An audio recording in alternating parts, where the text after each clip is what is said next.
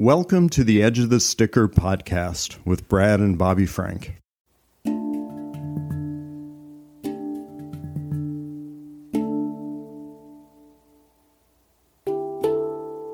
Hi, Brad. Hi, Bobby. Well, our prep is done. we got that finished. That was an arduous one today. I know. You know, I feel like we've got a really good topic though, and it's going to be uh, it's going to be easy and flowing. Yeah, well, I'm I'm thankful for our production crew and our researchers who were able to really put it together for us this week. I'm pretty sure this is going to be the best podcast that we have ever done. The greatest, the greatest of all time. All time. Absolutely. and we're going to destroy it. It's, we, just, it's going to come down to that. Yeah, just going to crush it. Gonna kill, kill, kill this. Yes, and you know it, it'll be so devastating afterwards that you know how will people be able to put their lives back together after hearing it? It's going to take a long time to pick up the pieces and to really, you know, get back into the game. Yeah, there may not be a game left after yeah. this. Yeah. This is this is game changing, if maybe game ending. Yeah, most most likely this is uh, this is kind of redefining the entire the entire deal. So, so what's on your mind? you know, interesting that you would ask that because I've been uh, as I as I've been scrolling and reading and listening over the course of the last several weeks, I, I've just continued to find it fascinating the level of hyperbole that is used in language. Um, uh, certainly as a way of garnering our attention and keeping us interested, but the uh, the number of things that are, are, the goat, the greatest of all time, um, you know, would suggest that maybe we sort of from the Princess Bride, you know, maybe you don't know what that word actually means, um, and that particularly with with political speech, you know, the goal is to destroy mm. people, to kill them, and th- there there's no room for disagreement. There's only room for uh, absolute demolishing, domination. And, uh, yeah, domination to the point where the other person is subjugated and controlled. So I, I, I read this stuff and just find myself noting the frequency of it and, and also noting what my reaction is, which is if something is if that's the language that's chosen, it automatically in in my to my eyes loses credibility. Hmm. You know that if it has to be if it has to be put in such stark terms with lack of nuance or understanding of context or balance of um, you know recognizing the the possibility of other interpretations or other ideas that the the source just right then and there goes from possibly valid to ignore this and move on. Um, and that's it doesn't matter what side of the of the argument it is, and, right. you know, and, and, whether it's about sports or about politics or about you know restaurants and and you know the best burger or whatever it is, it's it's you know without without that context, really just it, it's just not worth reading anymore. It seems. At least that's that's how I've I mean, it, it kind of depends on who's saying it and where it's being said. So if it's in, you know, if it's a camera shot inside a football huddle where they're getting ready for a play or let's crush them, right. that's something as a call to action. It's different, but even in the the warm up, let's crush them huddle, it just feels like the level of antipathy and aggression and um, you know focus on destruction has ramped up. Now, you know, yes. I, I, haven't seen many many huddles from 1945 or, or whatever the date may have been. Um, so I cannot say that you know their idea was let's win and do it with sportsmanship and, and, a plume. I, I, perhaps come on, Biff, let's do it. but the, the, the need to to kill and to just just eviscerate um, just seems to have gotten. Maybe I'm just more aware of it. It's always been there. Um, well, because it's all it, over everything political, and it's all over MSNBC and Twitter, and you know every single partisan thing has that feel to it now. Yeah, you know, we've got to crush this movement. We've got to Ron DeSantis crush the woke movement. It's where woke goes to die, right? That's where Florida is, right? Yeah, I mean, it's just it's ridiculous, and it's it it does inspire the thinking of what the hell are these people talking about?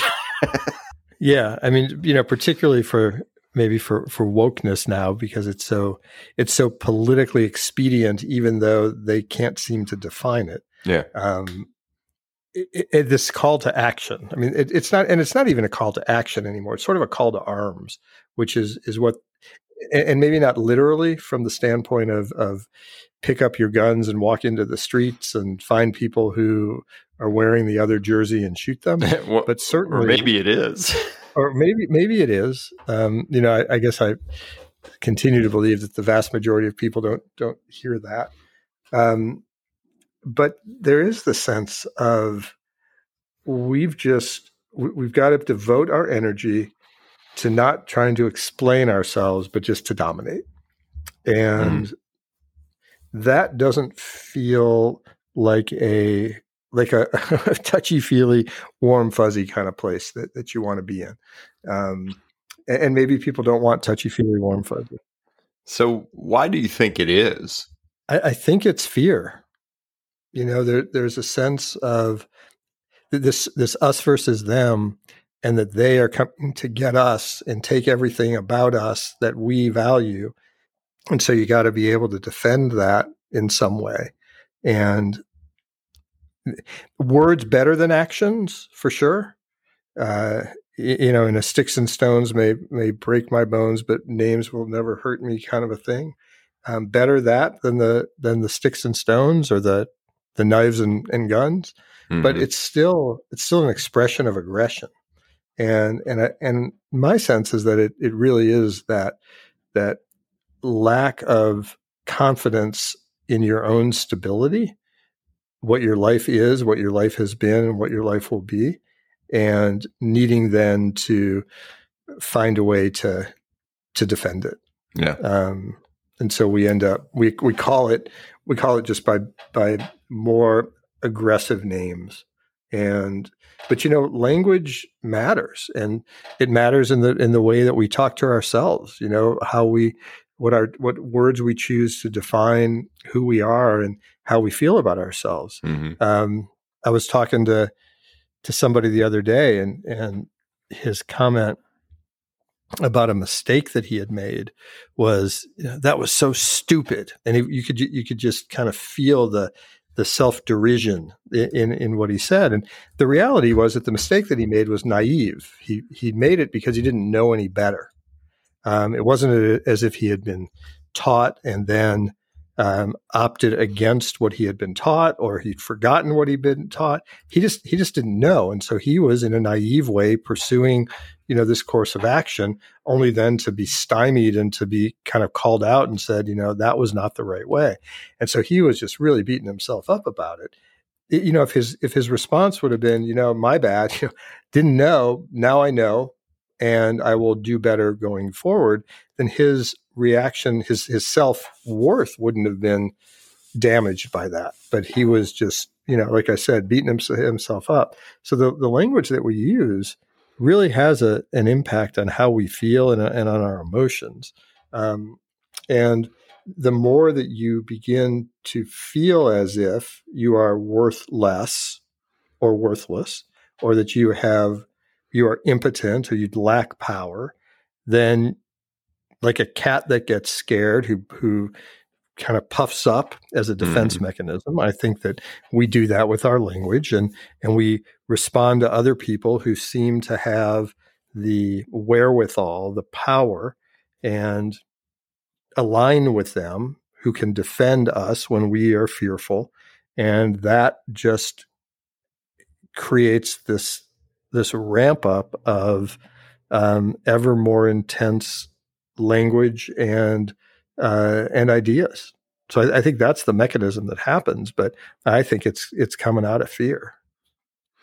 So how do you uh, kind of curtail that?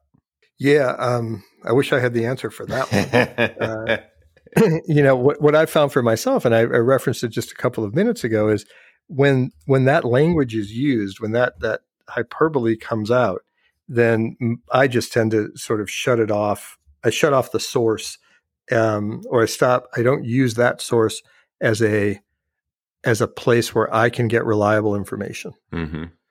It may be entertaining. It may be something that I, I want to read as a way of gathering data about this trend. But if they're asserting something, trying to give me some fact about whatever it is, then I'm much less likely to to believe it.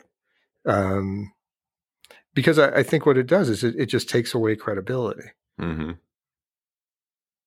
So, and, and, that you know the sports analogy is, is a good one. I mean, you can you can read about how X team is going to be you know amazing this year, or or that their their athletes have are, are, better than whatever, you know, and, and, and just the best, the goats, the whatever.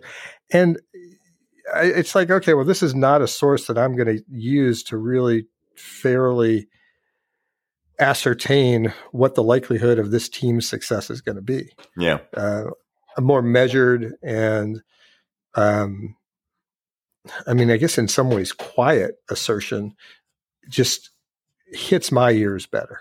Now, you know, I'm I'm old and I don't have, you know, I'm not that the the, the hip person who's who's in pop culture and aware of what's going on in a way that maybe these people are writing for. But um, you know, maybe this is just another example of your music is too loud and it should be, you know, why aren't we listening to Burt back Burt Bacharach? Because that's real music. Get off of my lawn. exactly exactly.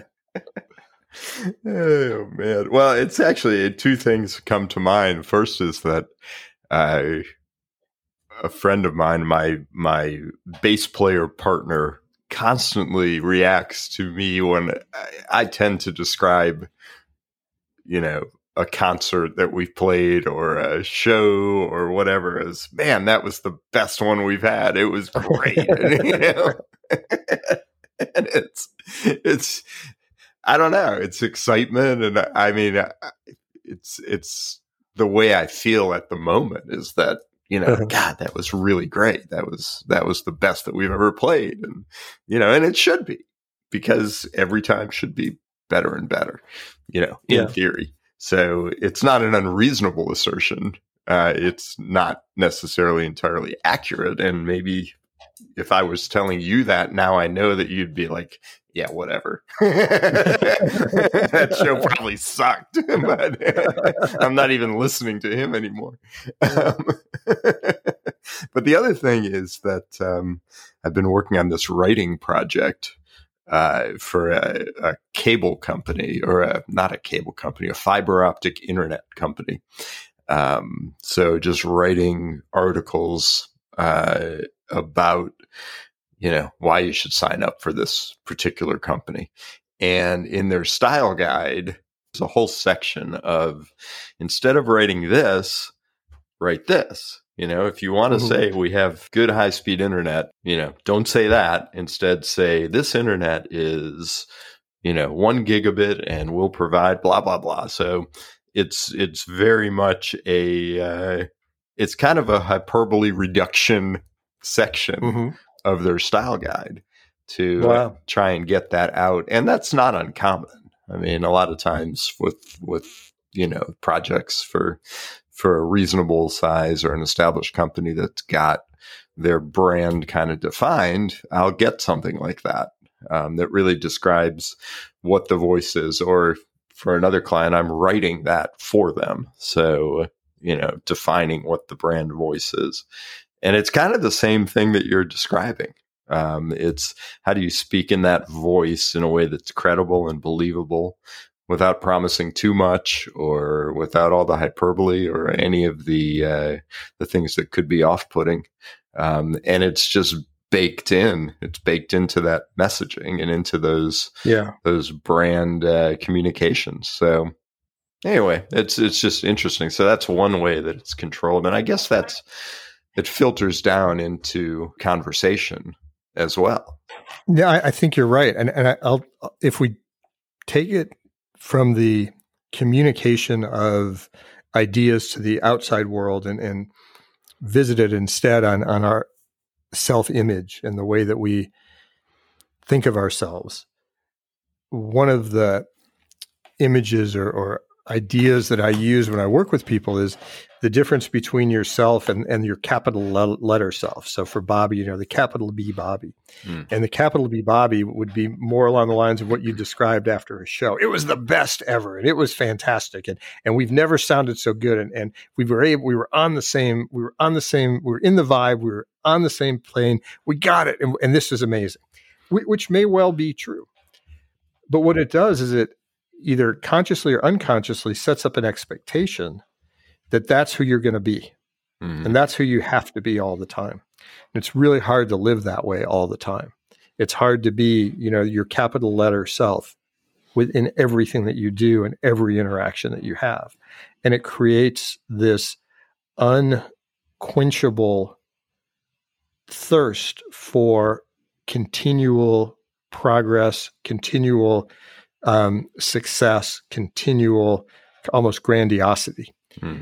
And there is it. So imagine a first date. This I think is a good way to put it.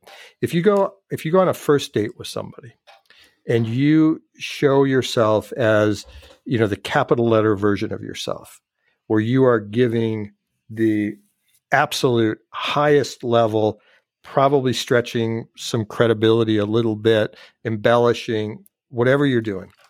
And as a result of that first date, it goes well and you go on a second date. Well, the second date also mandates that you at least achieve that level of capital letter self so that you can maintain and accelerate the momentum of what that first date started. Now, at some point, it's predictable that that facade that you've put forth is going to crack. And at that point, if you're at date three or date 30, there's going to be a comeuppance in the relationship that you've started because you started it on false pretenses, right?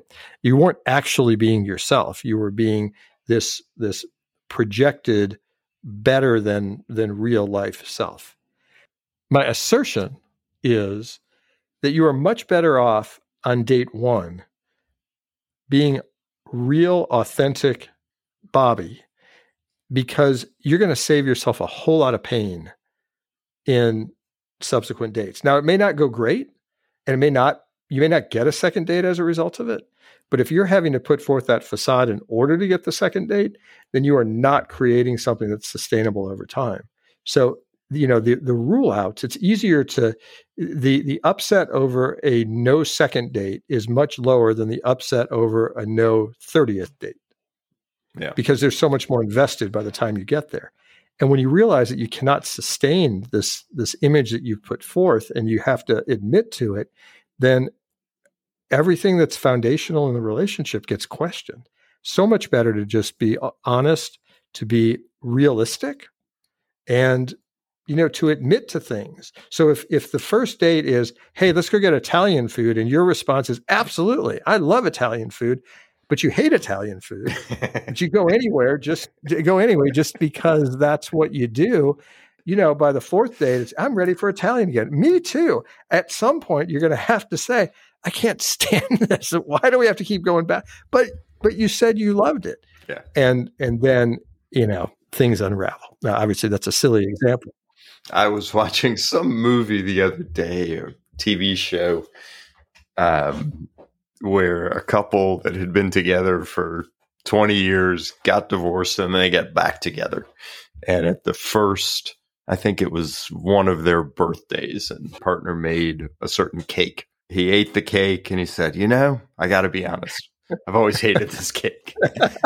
and, and, she she was like, I've been making this for you for 33 years because I thought you liked it. And I hate making this cake. And, you know, it's this whole thing. Yep. so so I think what that taps into, and this can be individually or it could be within the the broader context of um, sports or politics or whatever, is if you can just be honest about what you're looking for, honest about what's important to you, then so much of that hyperbole falls away. So just think politically for a second. Um, uh, whatever side, whichever side you're on, and, and there are only two apparently. So you know you're you're either red or you're blue.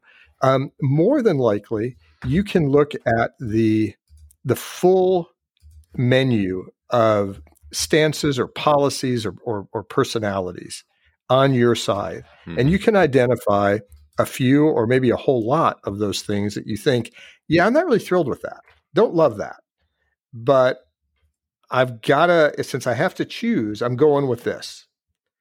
Now, imagine if instead of having to just buy in and, and wholeheartedly destroy the other side and, and protect your side, if there could be a more nuanced and critical understanding and exploration of the the policies that are that are there, the people that are there. Yeah. Maybe maybe you could say, hey, some of the Republican policies make sense, but Trump absolutely cannot be elected. And if we have to sit out a, a cycle so that he doesn't get elected, so we can get some normalcy back, then I'm willing to do that rather than saying, you know, I'm I'm in for a penny, in for a pound, kill the Democrats, get rid of everybody there. They're crazy, or however it may be characterized. Yeah. If if we're not having to always be hundred percent go team and can instead look at look at the individual players, look at the individual plays and decide, yeah, I'm not I'm not buying this one. Mm-hmm. I, I think that opens up some possibility to back away from this continued escalation of, of hyperbolic and negative and aggressive speech. I was um, talking to an investigator this week at a case that I had to testify in, and um, it was the, the, the, comment that I made was, you know, th- there are probably some people who are just just downright evil and that they do horrible things and you know they're psychopathic they do horrible things for self-gratification but most people um, they screw up not because they woke up in the morning and decided to screw up but because of circumstances or impulsivity or substances or whatever and that what i try to do is not view somebody or judge somebody by the absolute worst moment of their life mm-hmm. and so you know in the context of people who are in prison for for an act um, yes, those what they did, assuming that they did it and assuming that they're rightfully convicted, it, it merits that kind of punishment. But does it invalidate them as a person? And and my my goal is to try to answer that question as no, it does not invalidate them. That they, yeah, they screwed up. They did something awful.